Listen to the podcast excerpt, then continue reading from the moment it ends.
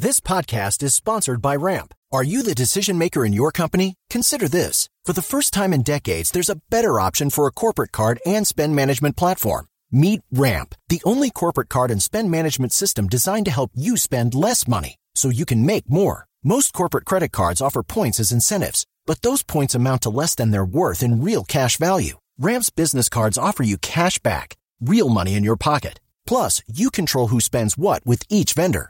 And Ramp software collects and verifies receipts automatically, which means you'll stop wasteful spending and close your books in hours instead of days. Businesses that use Ramp add up to 5% to their bottom line the first year. If you're a decision maker, adding Ramp could be one of the best decisions you've ever made. And now get $250 when you join Ramp for free. Just go to ramp.com slash easy. Ramp.com slash easy. R-A-M-P dot com slash easy. Cards issued by Sutton Bank and Celtic Bank members FDIC terms and conditions apply. Hello, I'm Scott Soshnick. And I'm Eben Novy Williams, and this is the Pinstripes Are in Fashion in Milan sports business podcast, The Sporticast.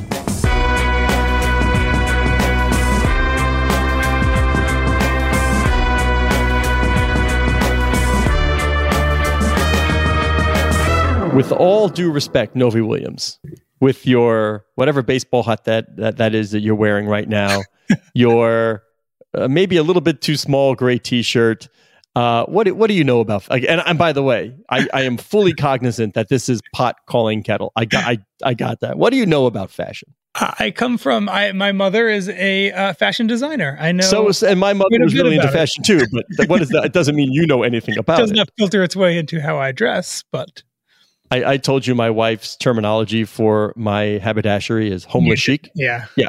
It has so, chic in it. That's better than not having chic. I'll take it. I, I could have. It certainly could have been straight up worse than that. I'll, I'll take it. But yes, we are talking about Milan because the soccer team AC Milan was sold, complete transfer to Redbird Capital. And the interesting late news that we found out not long ago is that one of the investors uh, alongside a minority stake alongside Redbird, uh, a little outfit you may have heard of. Speaking of fashion, that if now if they're going to wear suits, I think they would have to be. You want to fill in the blank?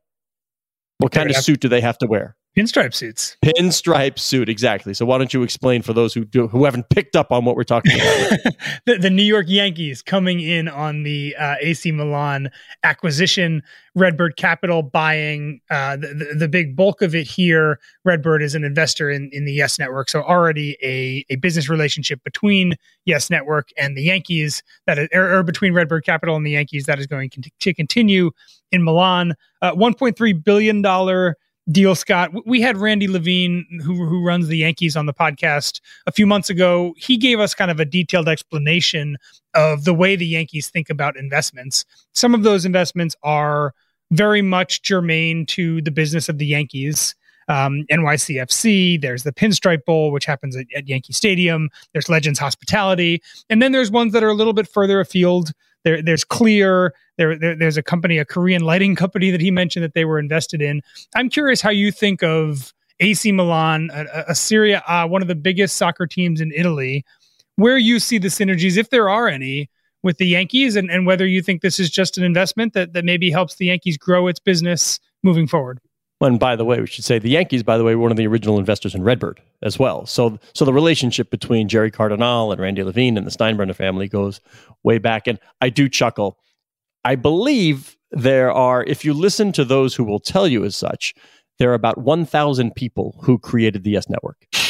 Right. I think there's about a thousand. In reality, there's a lot less than that. Al Gore. Fewer than that. Yeah. I think when Jerry Cardinale says, you know, I was one of those who helped create the Yes Network, that's a truthism. Like he that's not that's not one of these embellishments, but there are about a thousand people who would tell you that they actually did it. I view this to answer your question. I view this as what can the Yankees bring? There's I think there's two reasons why this happened. One, Elliott Management, which owned the club, is providing a loan to Redbird. What was it? Seven, eight hundred million dollars, like seven percent. That's according to the Financial Times. Great reporting, great work on that by our friend Sarah Germano and the others. Um, so the the Yankees were, or I'm sorry, uh, Redbird was looking to syndicate that loan down and you know spread that around a little bit. Okay, there's one reason we want to bring in some people to to cut to cut our our nut on this loan. Okay, these are people we've done business with before. Now, as we always talk about, Eben, what are the synergistic possibilities? Why, right? It's not anybody could just cut a check if they saw the opportunity, cut a check. What do I get in the New York Yankees? Expertise, global brand, uh, promotion, um, exp- uh, every, everything else that you could want in pro sports on a global basis. They can help AC Milan stadium operations. They can help with marketing. So I think what you're going to see is much like we see with uh, with N- uh, Man City. You're going to see games on the Yes Network. You're going to see AC Milan friendlies at Yankee Stadium. Years ago, and I, I mean, shame on me for not remembering the details of this. You may be too young to remember that the Yankees had this tangential alignment with Manchester United.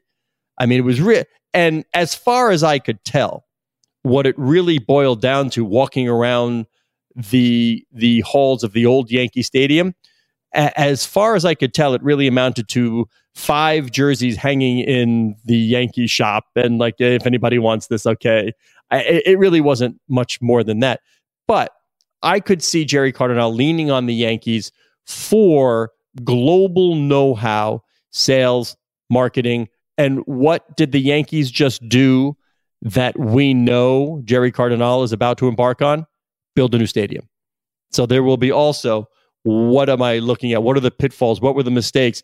Uh, boy, as you and I have heard many times, getting a new stadium in Europe, Italy in particular, not all that easy. That's for right? sure. But clearly, that is one of the things that that Jerry is looking at.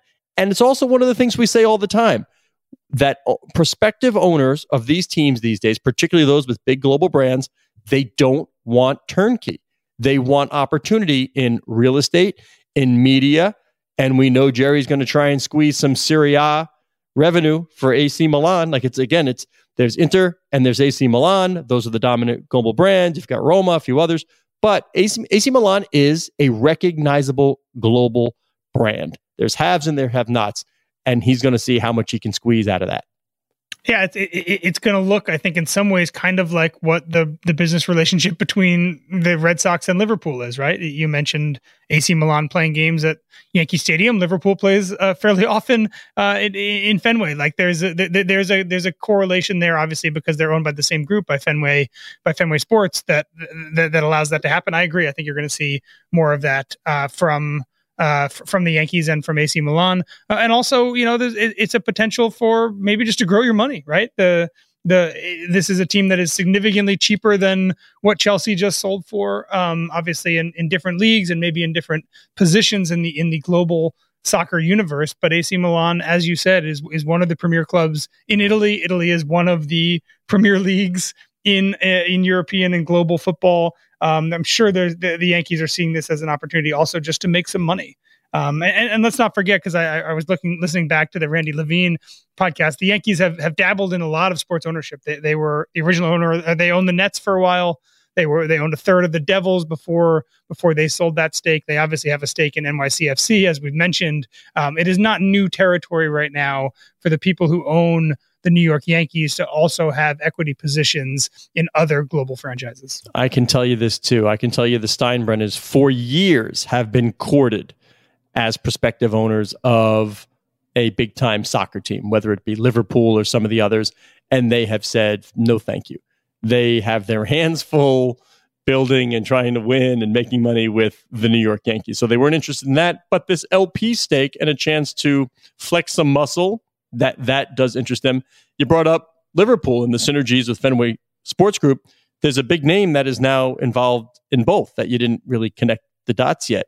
You know, who is one of the backers of Main Street Advisors, also an investor now in AC Milan? LeBron James. Mm, okay. Le- LeBron is one of the backers in Main Street. So through and, and that investment, an investor in Fenway as well, correct? In Fenway as well. So they they are also involved with that. Now LeBron has not only Liverpool, but I see him. I don't know what kind of wine LeBron prefers, Italian, French, or you know California. But I do know I have seen on many occasions on his social media that LeBron does enjoy the vino and uh, if it's Italian, well, maybe he just bought himself uh, a chance to uh, maybe get some freebie good bottles. Before we move on on this topic, Scott, we should also talk about Elliott Management, U.S. based private equity firm. Seems like a pretty great uh, last five years for uh, in AC Milan for them. They were a lender for, for the Chinese investor that, that bought AC Milan back in 2017, I think. Um, they defaulted on that loan, and Elliott Management essentially acquired the club for yep. a pretty steep discount, and then turn around just a few years later, selling the team to Redbird Capital and, and the Yankees and, and Main Street for 1.3 billion, and also financing part of that acquisition uh, for for a, as you said, 700 million dollar loan that, according to the Financial Times, has a seven percent interest rate. It seems like this has worked out um, very well in the aggregate, uh, even if you take the losses that they've probably incurred in holding this team for the past few years,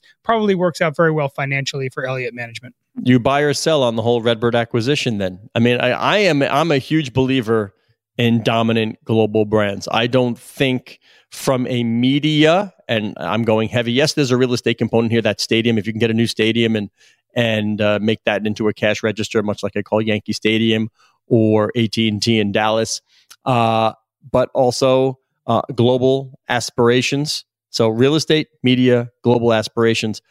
I don't think the popularity of soccer is going anywhere and you infuse a little capital into improving the on field results of AC Milan. And I think people around the world are going to take notice and uh, somehow touch and engage with that brand. And, and, you know where I stand on, on the Super League. I, I just believe it's a matter of time until happen, European yeah. clubs maybe try some version of that. Again, you ask some of these clubs, they say it never died. Um, but you would certainly imagine that if there is a collection of the top few clubs from a handful of countries around Europe for some sort of, of Super League in the future, AC Milan will almost certainly be a part of the contingent that comes out of Italy. So I imagine you're not investing in this club thinking that's definitely going to happen, but there's certainly a possibility that in let's say five years, the structure of European soccer looks very different, and that that could be very beneficial for clubs that have the stature of AC Milan.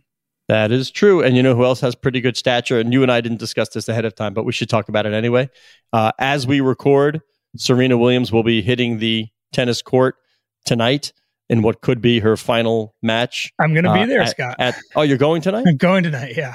Good for you. I'm excited. Right. Yeah, it's, it's rare for a sporting event to actually, for me to actually be excited about a sporting event, event that I'm attending. Um, but I, yeah, I'm kind of excited to see what, what very well could be her final competitive singles match. See, now I call me nuts, but the prospect of just, okay, seeing her last match doesn't excite me all that much. I saw Serena in her prime play Venus, and I really don't remember some others in the finals. But I've seen Serena. If, if I see an athlete, like, do I want to see um, uh, who who's kind of do I want to see Albert Pujols like oh uh, this is his last game on his last legs or do I want to see uh, Albert Pujols in his prime when he's cranking home runs every day which yeah kind of so doing it's, it's anyway. a good point the the way I'm thinking about it is that the I'm thinking less about the the quality of the tennis and more about just the atmosphere right that her first match on Monday night the, the crowd was bonkers. There's celebrities all over. It's a scene. The U.S. Open's always a scene. It's always been about the scene. It's about when, being when seen. Serena yes. is playing. It is going to be the sceniest of scenes for Wednesday night when when Serena plays. Uh, so that's the thing I think I'm excited about. It's less about the actual tennis and okay, more about just, just the, the the the environment around that match because it's going to be, I would imagine, one of the the loudest that that that Arthur Ashe Stadium has been for a non finals match, or maybe even including finals matches in a really long time. Well, I, I revealed myself when I said, you know, I root for whoever wins the first set. So I kind of revealed myself and how I feel about the need to be 2 a.m. on Arthur Ashe Stadium on a on a weekday night. My, my bad. But I am excited to see Serena moving forward. You know, a champion tennis player to sort of venture capitalist. I, I mean, this is going to be an interesting transition. She, of course, has been doing this for some time. Serena Ventures is focused on women and minorities. So it's sort of sort of a cause uh, also associated here with what Serena is trying to do. I- am excited, of course. Um, she's gotten some great returns already, no pun intended, on the court, off the court. Um, I'm I'm really excited to see like part two of this uh, athlete career. Where is it possible that she is that she eclipses what she's done on the court, and that's a whole lot of major championships and dominant global player. I get it. but to take that as the springboard to even greater heights as a venture capitalist and what she can accomplish for other people with that. And the sport should def- will definitely help her in this. If you look at Q score ratings or, or anybody that judges fame of athletes when they're playing and then when they're done playing, tennis players and golfers tend to have the longest post playing career tail. I think it's because in team sports, if you're a fan of the 49ers, your quarterback retires and there's a new quarterback of the 49ers and you move on.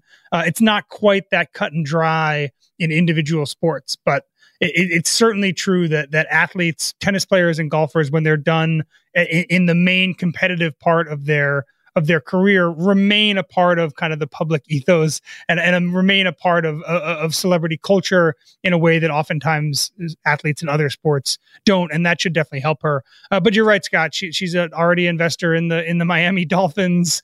Uh, there's a lot that she's accomplished already, all while being uh, one of the dominant uh, tennis players in the world. And that obviously takes a lot of time as well. So if she's serious about taking all of the attention and time that she was spending on her tennis and and, and giving some to that uh, to her family and some of that to to the venture capital career yeah i think there's a very good chance that she's going to be just as successful in that as, as she has been on the court well let's not forget there's overlap in the two things in in family and venture capital her she's married to alexis ohanian you know founder of reddit so you know there is some overlap where they can do it together or at least bounce ideas off each other and is that that's a that's a pretty big um, I think like Washington magazine always has like their power couples of Washington. Hmm. If you had sort of your your finance and sport power couples, can you think of anybody who would would reign supreme or uh, above those two?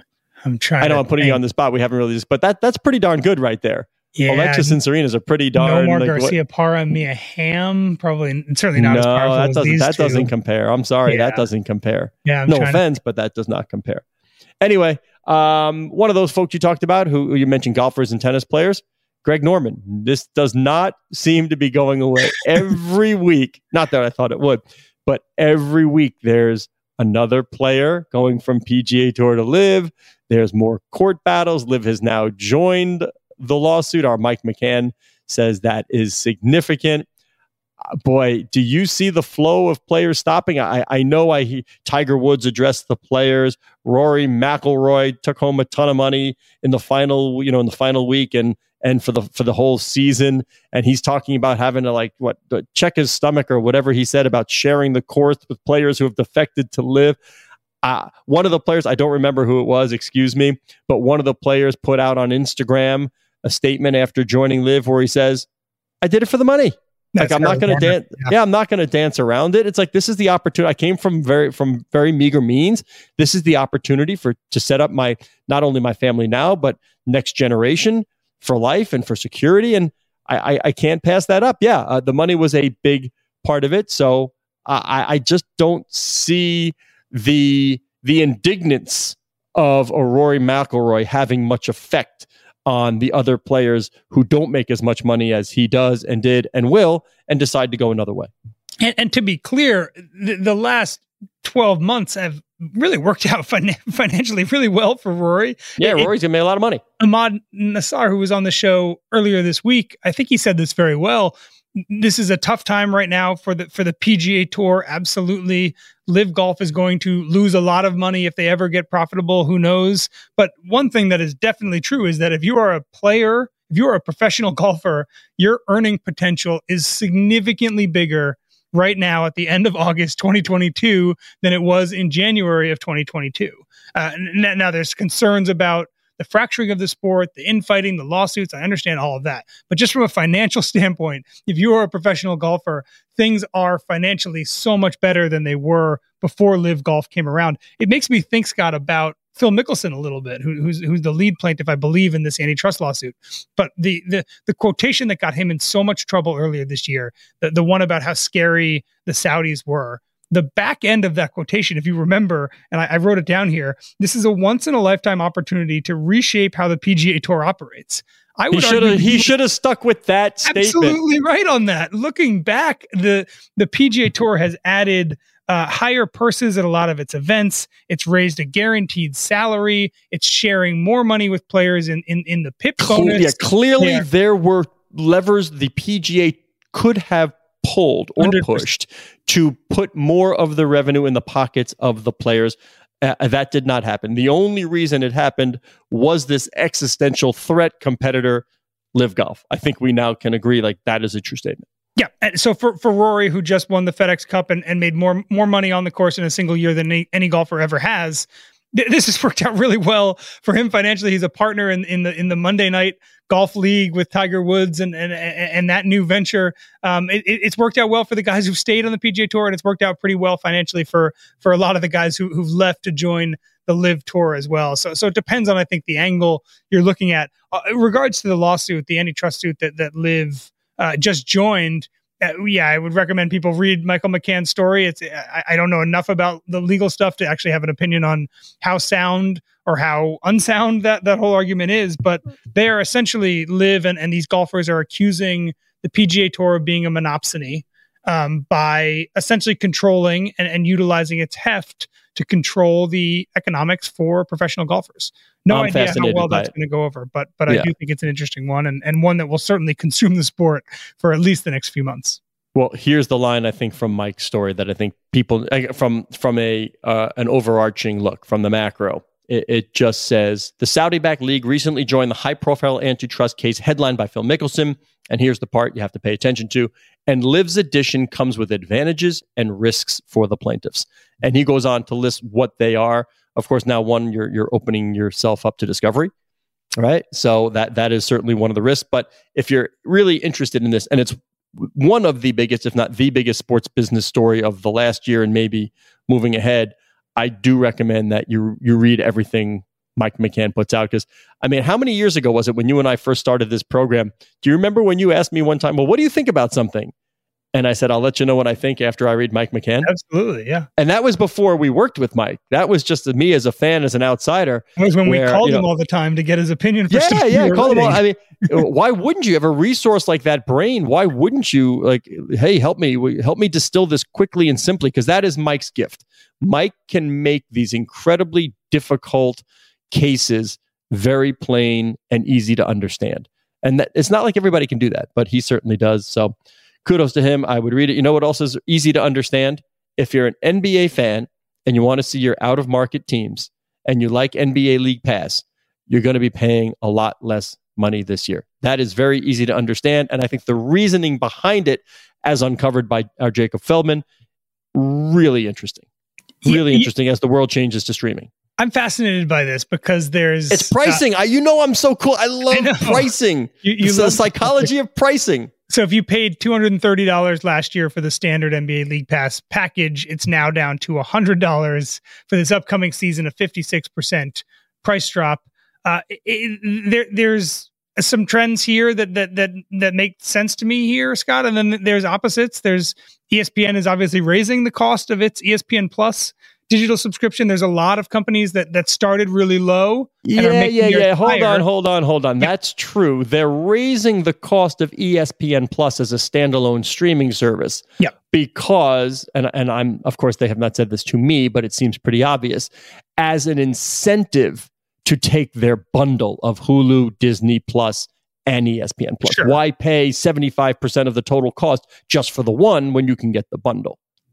That may be true. It's not getting cheaper, and they're certainly not dropping the price fifty six percent uh, as they continue to. And, and and that's the other thing. The, the ESPN is continually acquiring new rights. They're spending more money to make the ESPN Plus package more vibrant. That is not true necessarily of, of League Pass. It's not like the NBA is acquiring new content that you continue with the League Pass. But there has certainly been. I, I've noticed it in in in our corner of the world, Scott, just in the media there, there seems to be more and more scrutiny now as to how expensive this new potential future of streaming first uh, Dare I say you and you can you can tell you were there. You witnessed it from day one, Eben Noble Yeah. Williams, where I said, I said this is there is no way that this doesn't get so fragmented that one, it's going to drive me crazy. I cannot keep track of like ten streaming services I'm going to need, and when you add it up, a- and I, I do not get paid by any of the old guard cable companies,